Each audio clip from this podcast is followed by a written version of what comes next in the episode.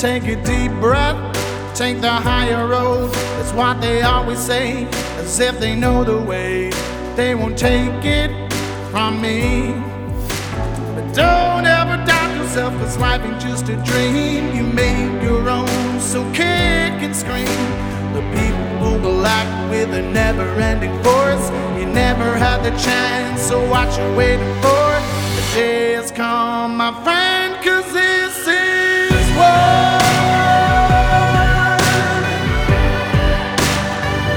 It's time.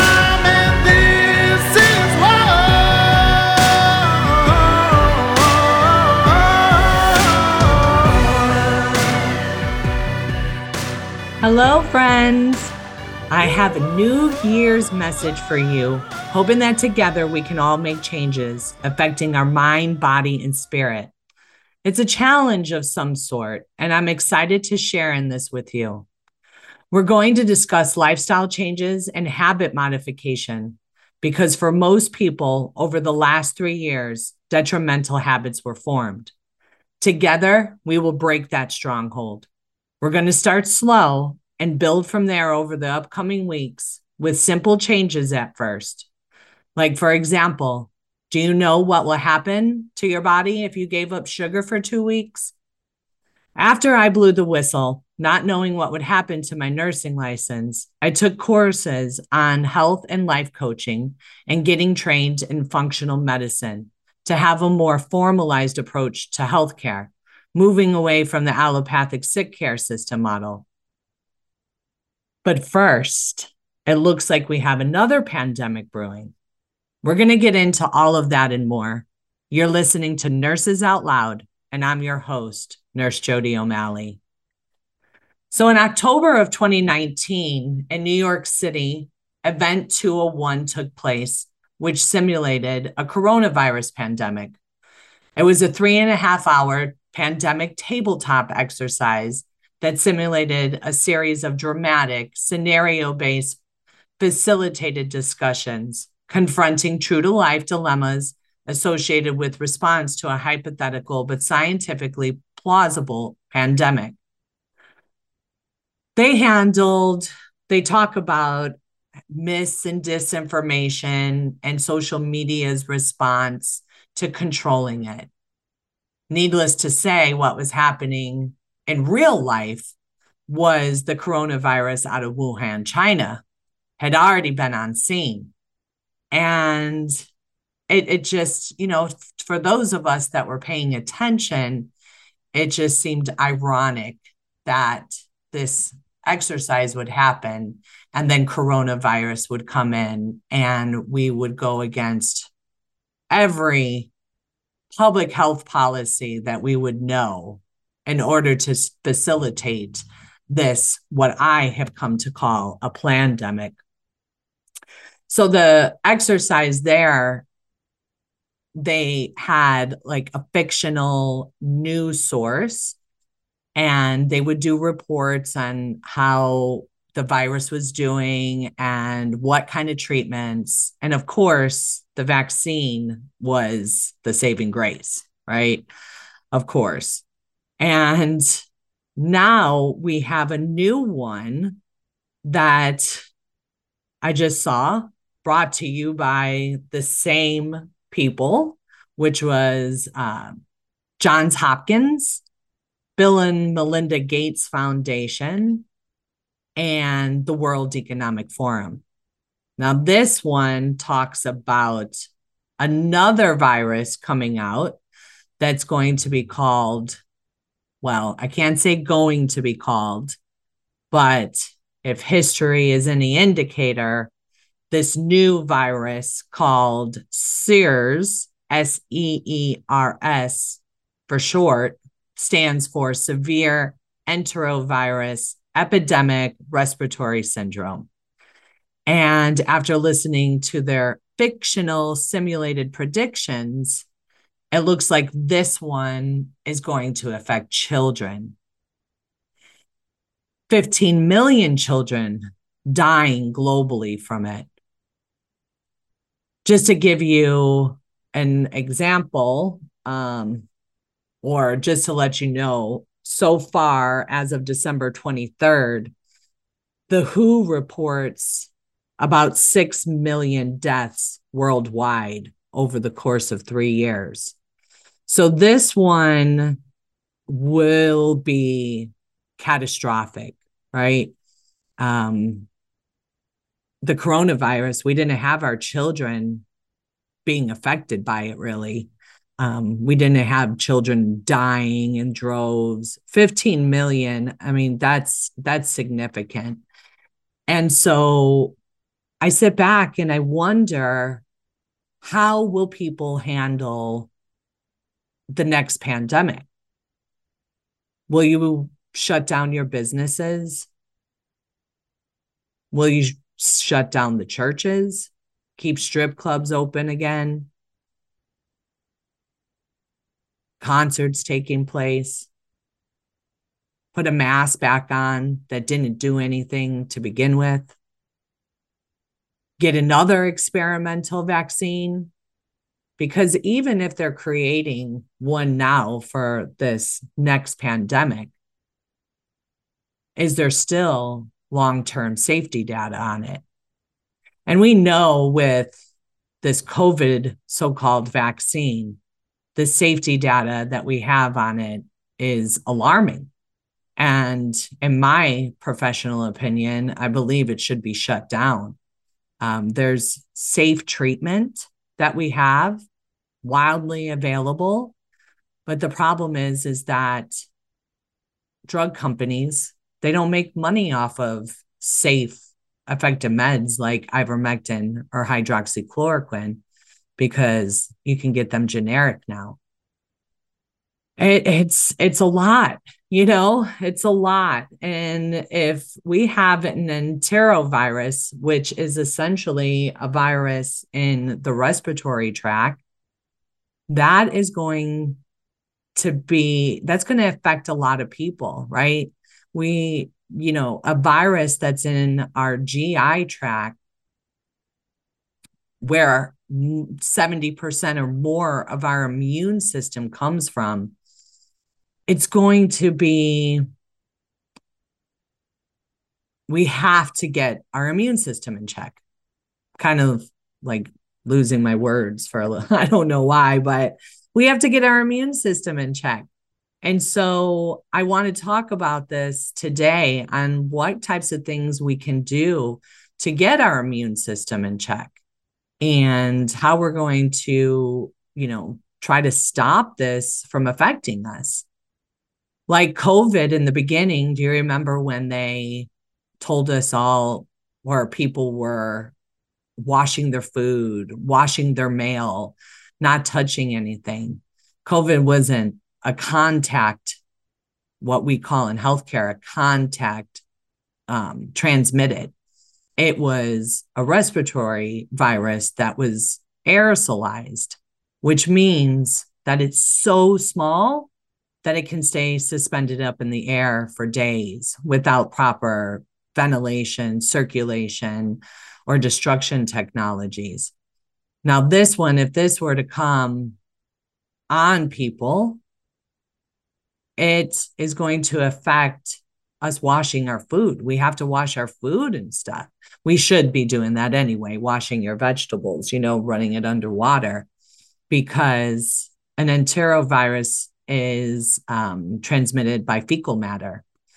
And so I give you an example of, we have workers out in the fields that are picking these vegetables and stuff, and they don't have bathrooms, right? So if they go to the bathroom out there, and or they don't wash their hands, and then they pick the vegetables that we consume or fruits that we consume, that's how a lot of this is transmitted. It's also can be transmitted through droplets, which, you know, from an infected person, you know, people spitting when they're talking. That's why the coronavirus was different in that sense, that yes, it could be transmitted by droplets. And that's the science that they use to tell people to put on a mask. But a coronavirus is so small that it goes through a mask very, very easily. And so their whole, you know, scientific explanation, if you will, that it was droplet was just a bunch of bull in the beginning, because they knew if they started saying it was aerosolized, we weren't going to be able to stop it. So, for example, a deadly disease that's aerosolized is tuberculosis. And that's why if somebody comes in the hospital with suspected tuberculosis, they're put in a negative pressure room.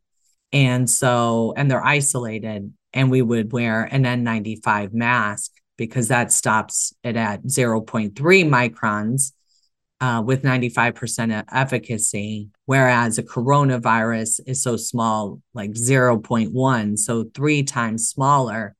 And the N95 is virtually useless. But, you know, I mean, here's the thing.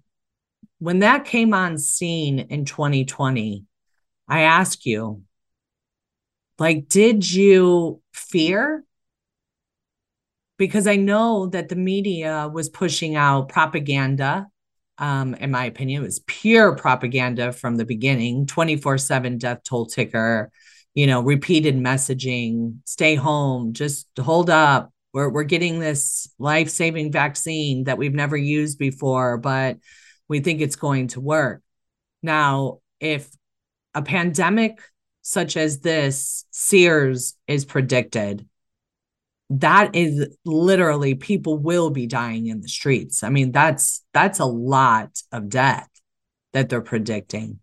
And may I also interject here and tell you SEERS. So when I looked up SEERS, S-E-E-R-S, it was interesting because I found that it is in the Bible.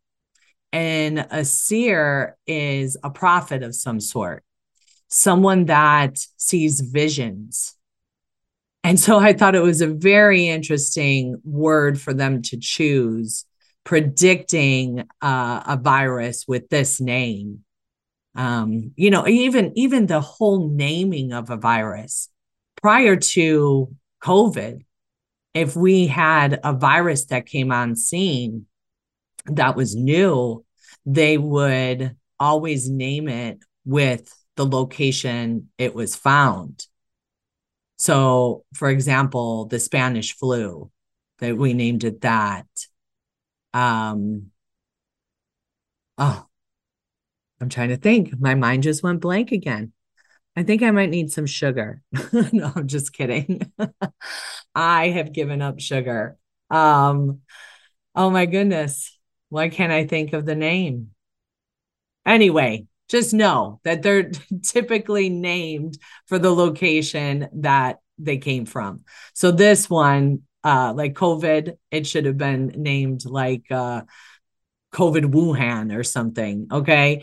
So even the whole naming, but they decided not to use it because, you know, our whole country has gone woke. And they said that if they name it with Wuhan and China, that people would start discriminating against the Chinese. But I digress. What's most important is to prepare ourselves in mind, body, and spirit. And so when I asked you, when COVID came on the scene, did you fear? Was it something that was really scary to you? And for how long? How long did you stick with that emotion? Because for me, in March of 2020, when I heard that the whole world was shutting down, for me, that was very biblical and it was prophetic.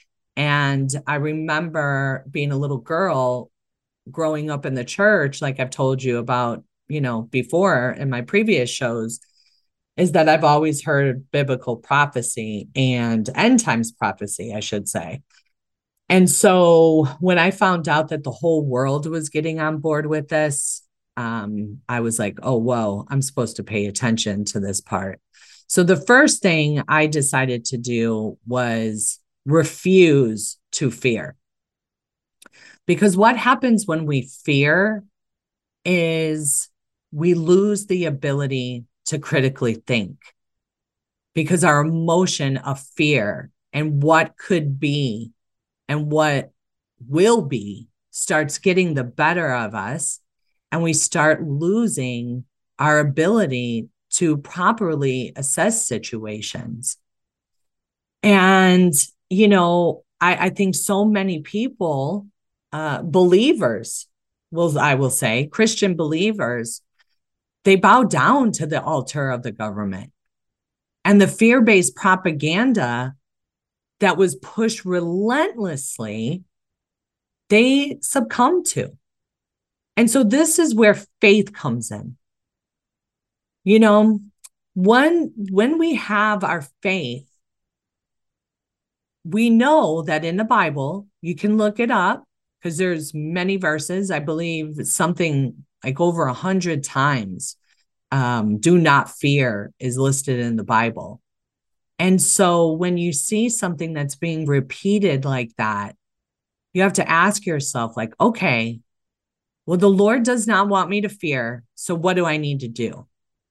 And that is really choosing our faith. And so if we have our faith, I ask you this, are you living in your own will for your life? Are you living in the will of your pastor, telling you what you should do, perhaps go on mission trips, or your parents telling you to follow this path? Like, are you living in, or in your own will? Like, I want this. I'm going to do this. And listen, goals are something completely different than giving up ourselves and our physical body and saying, Lord, your will be done. Your will be done, not my own will. And so in 2020, when this happened with COVID, I had told the Lord, your will be done. I can't do this anymore. And this was in June.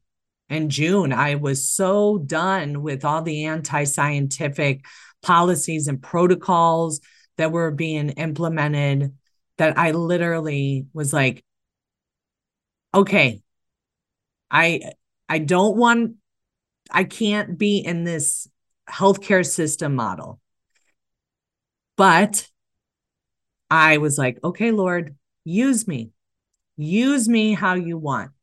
I want to live in your will for my life and not my own. I'm submitting. And I did. And every single day I would always, you know, wake up in the morning and be thankful, you know, at the time. And even today, I always wake up and say, thank you for keeping me happy, healthy, and free. Like, those were the things that were important to me. And I wake up in the morning and I talk to the Father, and I go to bed talking to him. And I talk to him throughout the day because I want to make sure that I am living in his will for my life. And I am being guided by the Holy Spirit, because anything less than that is not worth it for me. We are on this earth, each of us, for a short time. And from one second to the next could be our last breath. So I ask people like, you know, what are you doing on this earth? What are you doing? And what are you doing to further humanity or to be good and do the things, you know, that the Lord commands us to do, like love our neighbor, tell the truth, live in truth, and speak our truth, those types of things. But that's good and all.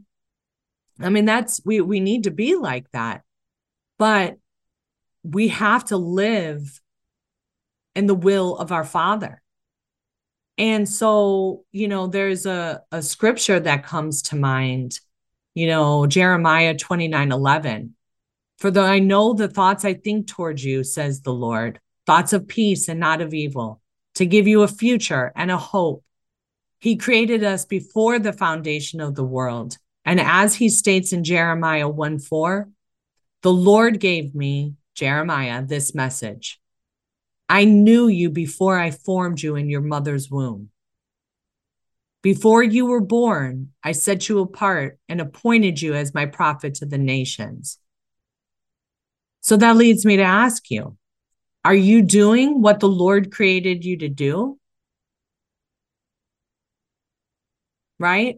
Because Jesus also says in Matthew 7:21-22, not everyone who says to me, Lord, Lord, will enter the kingdom of heaven, but the one who does the will of my Father who is in heaven. On that day, many will say to me, Lord, Lord, did we not prophesy in your name and cast out demons in your name and do mighty works in your name? But Jesus says, depart from me, I never knew you. He also, he emulates his faith, right? And the Garden of Gethsemane, like before he was slain in Luke 22:42, he says, Father, if it is your will, take this cup away from me. Nevertheless, not my will, but yours be done. And then in Matthew 6:9, Jesus tells us to pray this prayer. In this manner, therefore pray. Our Father in heaven, hallowed be your name. Your kingdom come, your will be done.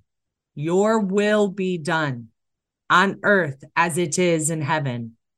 Give us this day our daily bread, and forgive us our debts as we forgive our debtors.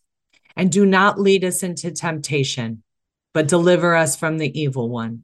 For yours is the kingdom and the power and the glory forever.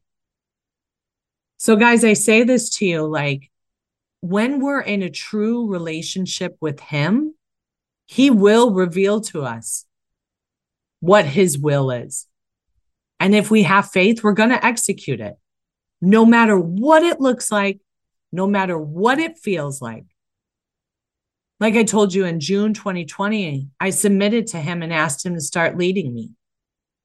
I knew, like, in the pit of my soul, I knew that what was coming was prophetic. And for me, it's the last days, the end times prophecy. And so, you know, when I asked him in June of 2020 to lead me, he would always show up, even at the hardest times in that federal hospital with the Native Americans who lost 7 years off of their lifespan through COVID. There were so many times where I just wanted to leave and just go picket at the reservation and let them know that there was help and there are doctors who are treating. And then he would bring somebody to me, or a sign, or I would see something. And I was like, okay, Lord, this is the path you still want me on. I'm here.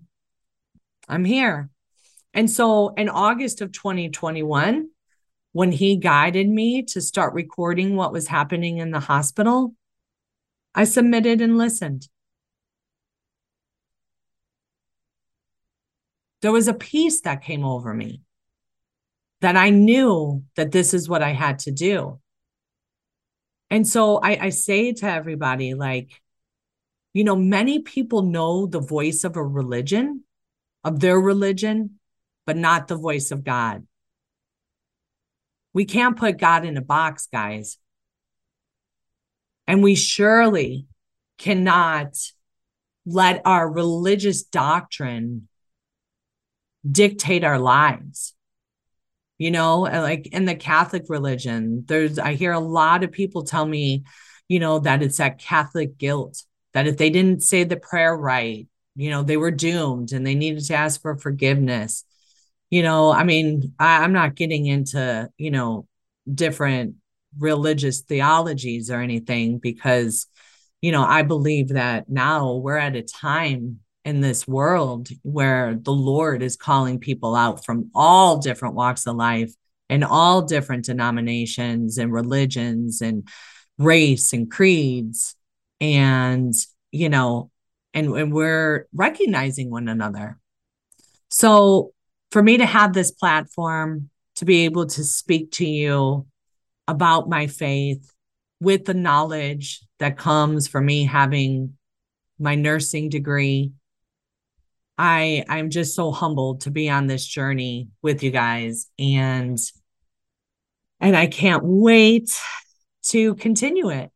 So, you know, please, if you guys want to reach out, please email me.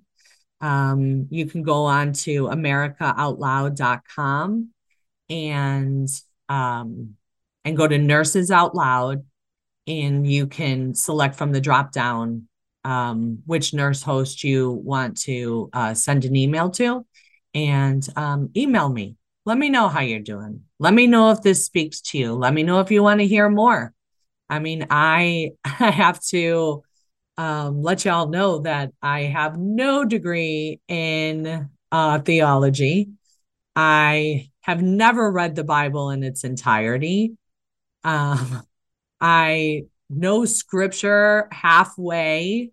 Somebody starts saying the scripture. Most of the times I can finish it, but that's only because of my upbringing. My parents had me in church all the time, but what I did always have was a love for Yeshua, Jesus. I have always loved him.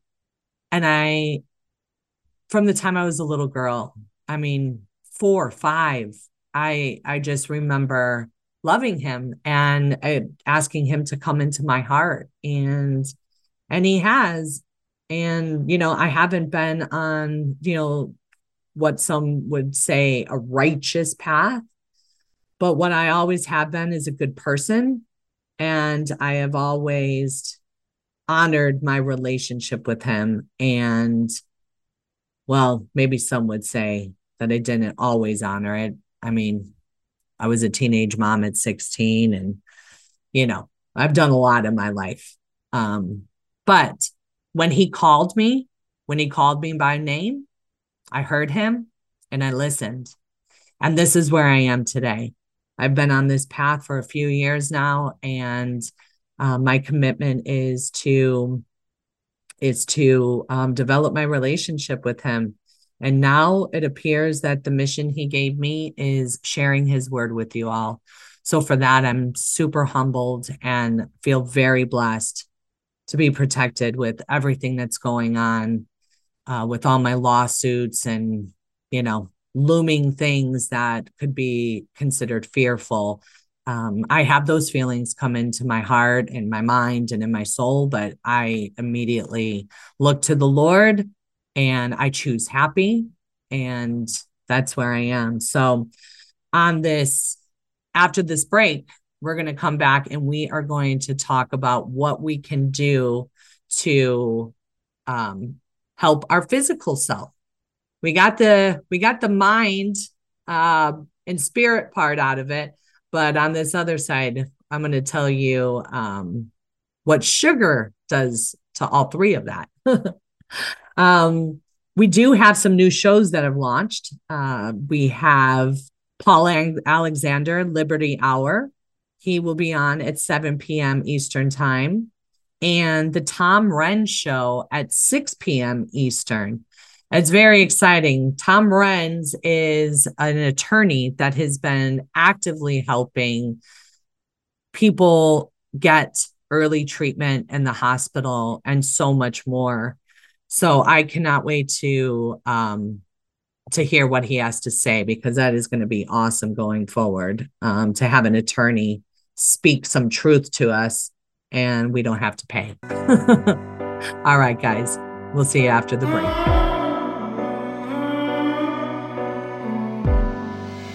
It's time and this is what.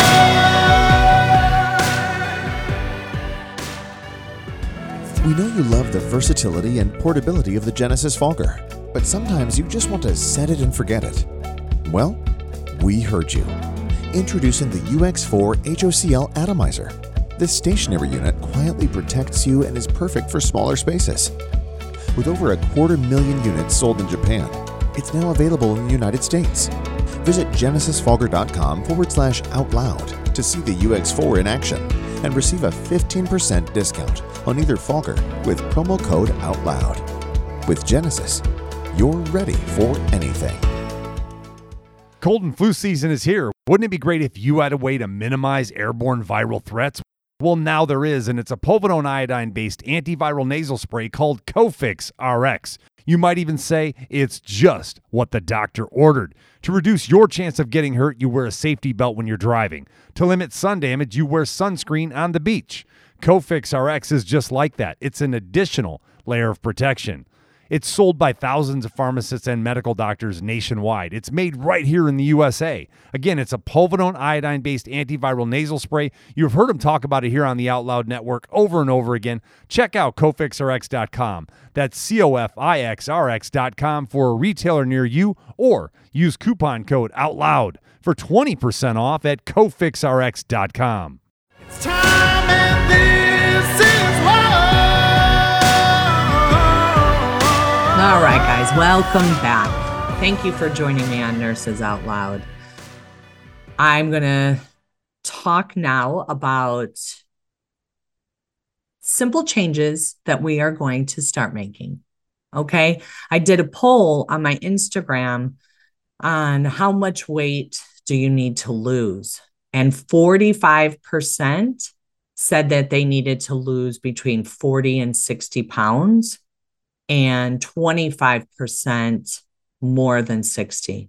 So that number is so significant. And I'm actually ashamed to admit that I fall in that 60-pound category. It's, golly, you know, I talk about in this first half of the program with my faith and really looking to God and choosing faith over fear. But you know what I did with food is I had a horrible relationship using food for comfort. And that started when I was a teenage mom in a horrible relationship. And food just became my comfort. I ate for comfort.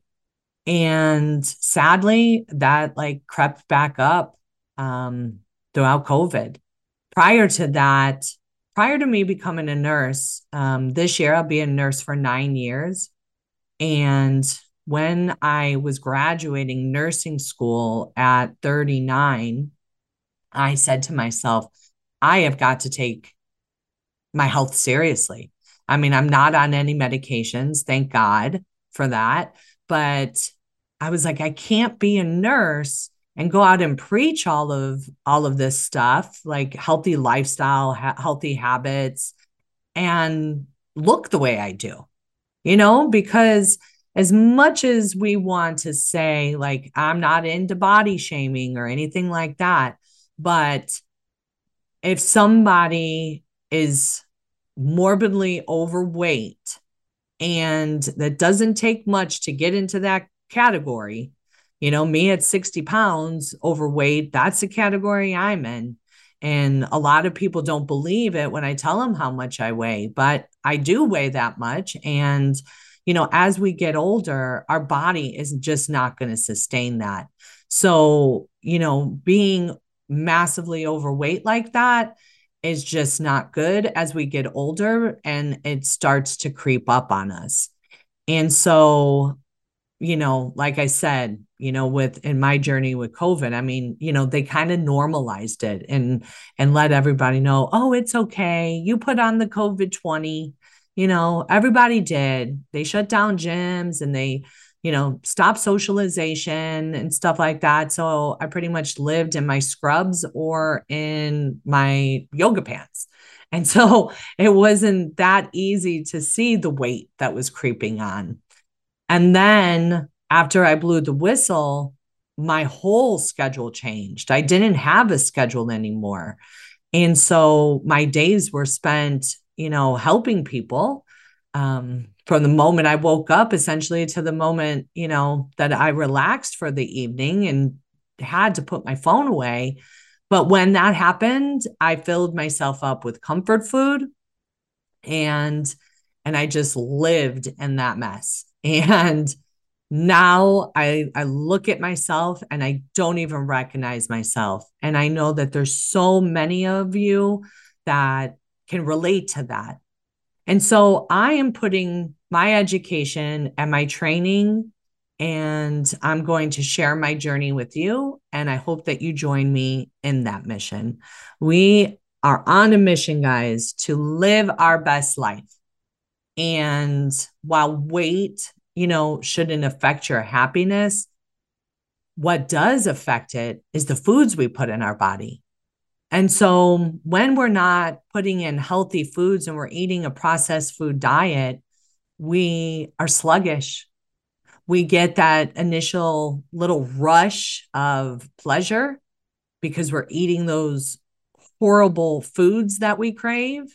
And we're like, yeah. And then what happens after that? We crash, and we crash hard. I can't tell you how many times I was invited out to go somewhere and I had just got done essentially binge eating. And I'm like, no, I don't want to go anywhere. You know, that type of habit or that type of behavior doesn't happen when I am eating healthy. It doesn't, because I have this sustained energy all day long. And, you know, I have more energy. I'm using like more fat as fuel instead of carbohydrates and sugar as fuel. And we're going to get into a little bit more of that later, but, you know, I am not a licensed provider. I do have a lot of education, probably more than most physicians do on this subject, because physicians, I've talked to many of them, and they said that they got like an hour lecture on nutrition in med school, and that was it. So unless they educated themselves on, you know, nutrition and stuff, like for me, getting my bachelor's degree, I had to complete a whole semester. And I'm not saying I'm an expert, but I do have to, for license purposes, state that this is all my opinion and none of this should be construed for medical advice. Talk to your provider, someone that you trust, and see if what I'm going to tell you is appropriate for you and your situation. What I will say is what I'm going to tell you is appropriate for the vast majority of you. So let's start there. We're going to start with water and being hydrated. So our body is made up mostly of water, and for all of our organs to function properly and cells to regenerate, they need water. It also aids in metabolism, right? Like, how well are you metabolizing your food, converting it to energy, or is it being stored as fat? And it also helps with weight loss. Oftentimes, dehydration, the signs of dehydration mimic the signs of hunger. And so if you are staying properly hydrated, if you get those hunger pains, the chances are your body's saying it's hungry and it wants to eat. But you have to make sure that you're hydrated in order to, you know, really be able to differentiate that. So WebMD suggests in general, you should try to drink between half an ounce and an ounce of water for each pound that you weigh. So for example, if you weigh 150 pounds, you would get 100 or 75 to 150 ounces of water a day. Okay. I carry a water bottle with me and I fill it up. And so that's how I monitor my intake. I mean, I'm constantly just carrying it around. If I have to go to the store, it's coming with me, you know, those kinds of things. I always have my water handy because it's very easy to get behind on water consumption. And when you have that dry mouth, you know, or your lips are dry or something, like that's the first sign that you're dehydrated. So just know that if you feel thirsty, you're dehydrated. your body needs water. So you're already behind the ball on that. So let's do that. That's something easy. That's something that we can start out with doing. I remember when I was working in the hospital, I bought off of Amazon a big old jug that had all of the water that I needed to drink for the day. And it actually had little like hours on there that said, okay, by 10 a.m., you should have drank this much. By noon, you should drink that much. And so that's a good resource. Also, I do like those bottles that have the big straw. It's a lot easier to get your water intake if the straw, the mouth of the straw is bigger. So that's a little tip. And then guys, soda. Well, I don't call it soda. I'm from Midwest, but I'm going to call it for soda pop for all you listeners. We just would say pop. But soda pop, Coca-Cola, Mountain Dew, all of those, we need to eliminate. Well, I don't want to say eliminate, drastically reduce that consumption. Okay. I don't think we should really eliminate anything because we are living and we should live. But, you know, some people just, you know, they can't handle not drinking, you know, a 6-pack of pop a day. So I say, just start to cut back. If you can eliminate it, you're already ahead of the game.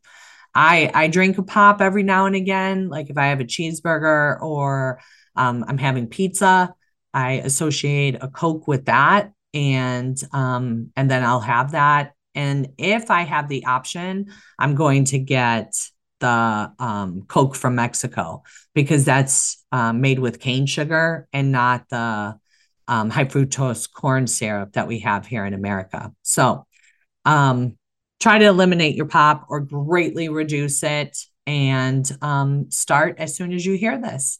Okay.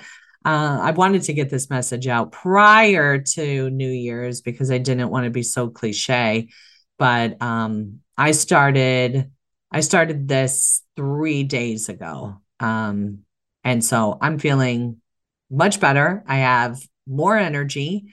And that I think is due to the next one, which is stop eating sugar. We got to stop eating sugar, right? If you know anything about sugar, I say sugar's the devil. It's horrible for us. It's horrible for our body, the way we're consuming it. You know, Dr. Eric Berg, I really like him. He has a lot of videos on YouTube. And so he talks about fasting, which I think that there's a lot of benefit in that. I don't think our bodies were designed to eat every few hours. However, there are a multitude of ways to eat. And so throughout these next few weeks, I'm going to be discussing some of them with you. And you can also follow me on my Instagram at Jody O'Malley RN.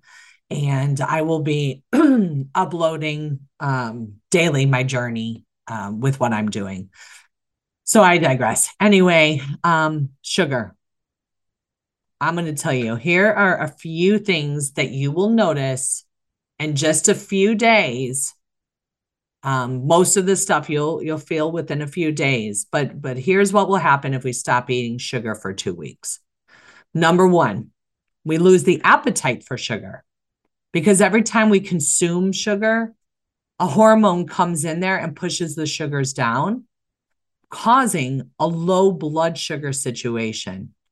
And when we have low blood sugar, our body craves sugar. So it's kind of like this roller coaster, right? And depending on how much sugar you consume, you know that the crash after it's not long lasting. It's not long lasting because our brain, if it has a choice, it's going to consume sugar first. Okay. And so when we put sugar in, or when we eat sugar, our brain uses that as fuel first, and then whatever's left over is turned to fat. And so that's why if you're on a high sugar diet, it's really hard to lose that excess fat. Okay. Number two, you're going to be less hungry. So it's the sugar that keeps us hungry all the time, right? And giving up the sugar will stabilize our blood sugars. Number three, less fatigue. Like I said, less fatigue, especially after eating a meal.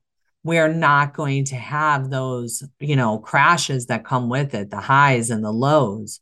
So you're going to have more sustained energy. And the reason for this is, like I said, the first thing that the body is going to burn as fuel is sugar. And the second thing it will burn, if sugar isn't there, is fat. And that's why when you have a low carbohydrate diet, especially one that's low in sugars, your body tends to use the fat as a fuel source. So like a carbohydrate is equivalent to 4 calories. Okay. And a fat gram is 9 calories. And so you can see when people are on these, you know, low sugar diets, that the body will use the fat. And that's how, you know, the weight loss occurs, which leads me to number four, lose excess water and fat. So for the first week, we're going to dump a lot of our excess water, and then we'll burn the fat. Number five, enhanced mood and improved cognitive function. Again, that's why I say like more focus and concentration. And that's because our body is using the fat, which is more sustainable and it's long-term and it doesn't come with the highs and the lows. So number six, skin looks better. We'll see glowing skin with less acne. And, you know, a lot of people are like, your skin, well, your skin is an organ, right? And when you see people that typically have that round, puffy face, it's due to a high sugar diet, just like the belly. Somebody that has like a bigger belly, and you can probably be safe to assume that they have fatty liver. Because the fat has to go somewhere. So it kind of surrounds your organs. And with that, you know, we see a decrease in our abdominal circumference with that. So that's a good one, right? Everybody wants their skin to look good and glowing. So if you're hydrated and you're not eating sugar, you'll see those changes very quickly. Number seven is less stiffness. So less stiffness, you ask, why less stiffness, would you think? That's because sugar is inflammatory. It's extremely inflammatory. I don't know if you knew that. It's interesting. Yeah. And you know what else? Cancer likes sugar. When somebody is suspected of having cancer and they do a PET scan, that they are injected with a glucose sugar solution, and whatever lights up on there is where the cancer is. That's because, you know, the glucose is gone through the bloodstream, and then wherever the cancer is lit up because the cancer is feeding off of it. So that's a good thing to keep in mind. We don't want to have cancer. And if we eliminate sugar from the diet, we also, you know, limit cancer's ability to thrive. So less stiffness is called for less inflammation. What else happens is when sugar isn't converted by the body for fuel, right? Because we have such a high excess diet of sugar, it goes somewhere and it goes into our arteries, and plaque starts forming right? Our joints are stiffer, and maybe we don't see as well. Maybe we have tingling in the hands and the toes. And so you ask, why would you have tingling in the hands and toes? So I'm going to explain to you how I would explain it to my patients when I talk to them about why do we care about blood sugar?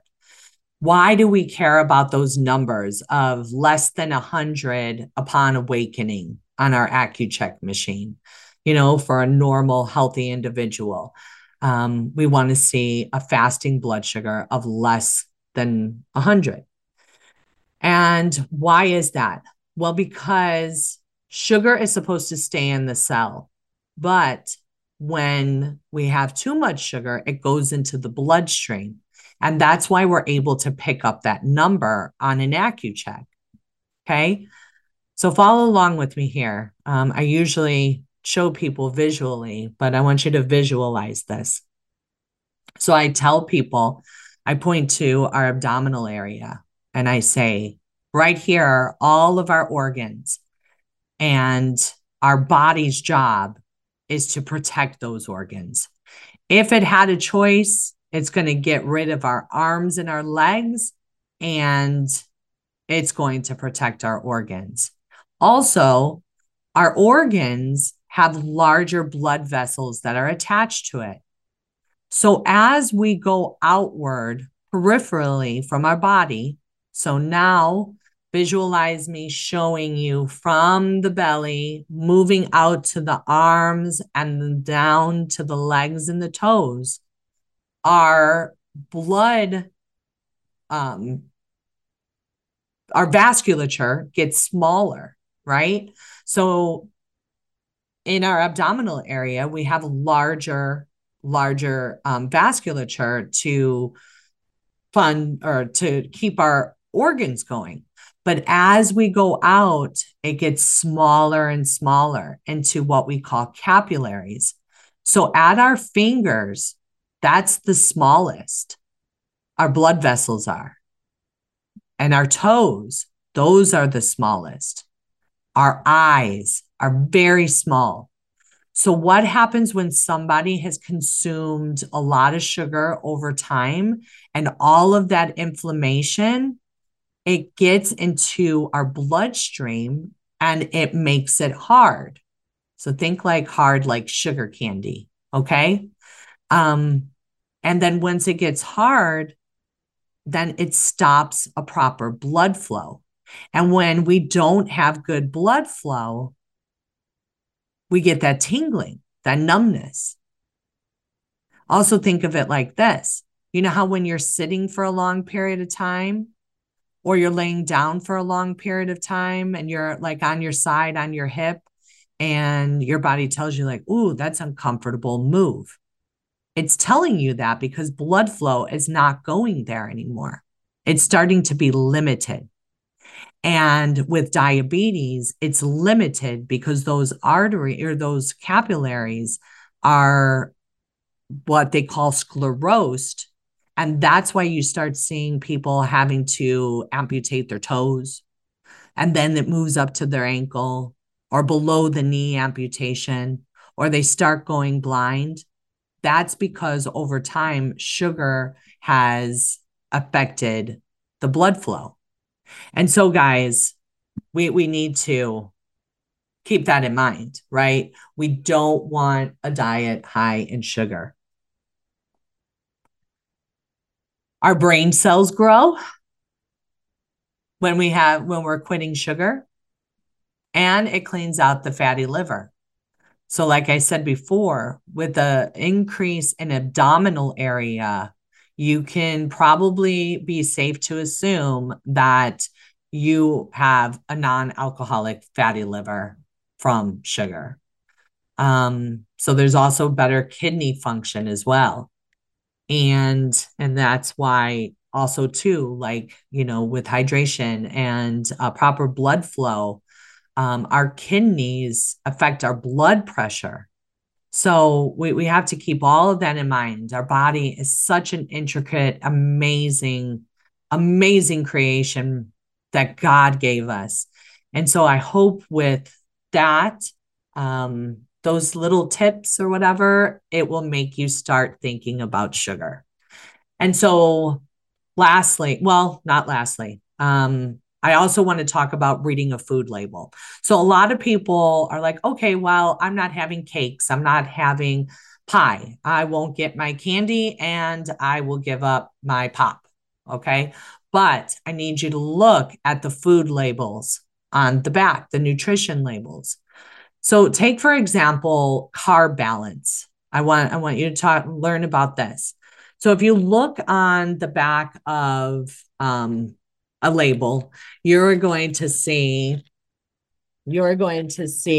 total carbohydrates.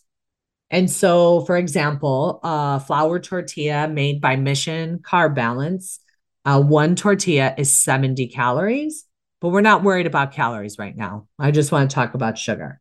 So carbohydrates on here list 19 grams. Then underneath it, it says total sugars 0 and includes added sugars 0. This is what you need to look at. Okay. You need to, when you are picking out something to eat, hopefully we're eating more of a whole food diet and not processed. But if you do reach for something, look at the sugar count on that. And also know that, that the sugars are added all the time, especially when something says low fat. It's low in fat, but they add more sugar to make it taste better. So it's that's a topic for another discussion. And our time is almost running short. I knew that I was going to get on this subject. But also, so look at the added sugar. And next week, we'll talk about fiber, okay? And lastly, what I challenge you to do is to move. I want everybody to move, even if it's for 5 minutes, twice a day. If you're not used to moving and you have had a sedentary lifestyle, it's going to seem impossible, but I tell you this, and I promise you that once you start eliminating the sugar and you have better cognitive function, more energy, you are going to want to move. So get up, put on your favorite song and dance for 5 minutes. All right. I'm setting my goal for 30 minutes, 5 days a week. I've done an hour the last 3 days each day, but 30 minutes minimum of moving with a elevated heart rate, dancing. If you're chair bound or you're so, you're big and you haven't moved in a while, move your arms, dance in your chair. Okay, guys, I hope this information helps you. We are 6 strong nurses, not afraid to engage in this battle. We want to empower and encourage others to do the same. We are in a war for truth. We are putting out a bounty on the real misinformation and exposing the purveyors of propaganda. Join us weekdays with a different nurse host daily. No topic is off limits as we shine our lights and expose the darkness.